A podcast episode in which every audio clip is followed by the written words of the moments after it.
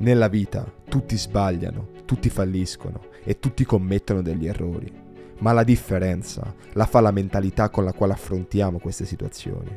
I vincenti si assumono la responsabilità delle proprie sconfitte, sanno che è colpa loro se non ce l'hanno fatta, sanno che devono cambiare qualcosa se vogliono cambiare il risultato, sanno che devono migliorare se vogliono tornare più forti di prima.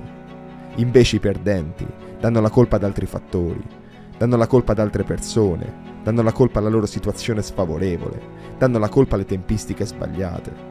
Ed è la strada più semplice, perché toglie loro ogni forma di responsabilità, ma è anche quella che non permette loro di migliorare, perché non dipende mai da loro, è sempre colpa di qualcun altro. Per questo se vuoi essere un vincente, devi accettare che se non stai avendo successo nella tua vita, se non stai ottenendo quello che desideri, se non stai andando dove vorresti, è colpa tua perché probabilmente non stai facendo quello che dovresti fare. E lo so che non fa piacere sentirselo dire, ma è un punto di svolta nella nostra vita, perché nel momento in cui accettiamo che è colpa nostra, accettiamo che dipende da noi, e allora capiamo che siamo in controllo. I nostri successi e i nostri fallimenti dipendono da noi, dall'impegno con il quale ci alleniamo, dalla tenacia con la quale lavoriamo, dalla perseveranza con la quale riproviamo, dalla costanza con la quale andiamo avanti.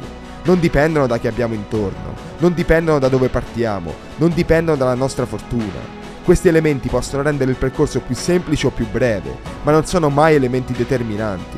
Chi ha voglia trova un modo per iniziare, chi si impegna trova un modo per migliorare e chi continua a migliorare trova un modo per vincere. Quindi se vuoi essere un vincente, accetta dove sei ed inizia a lavorare per arrivare dove vuoi.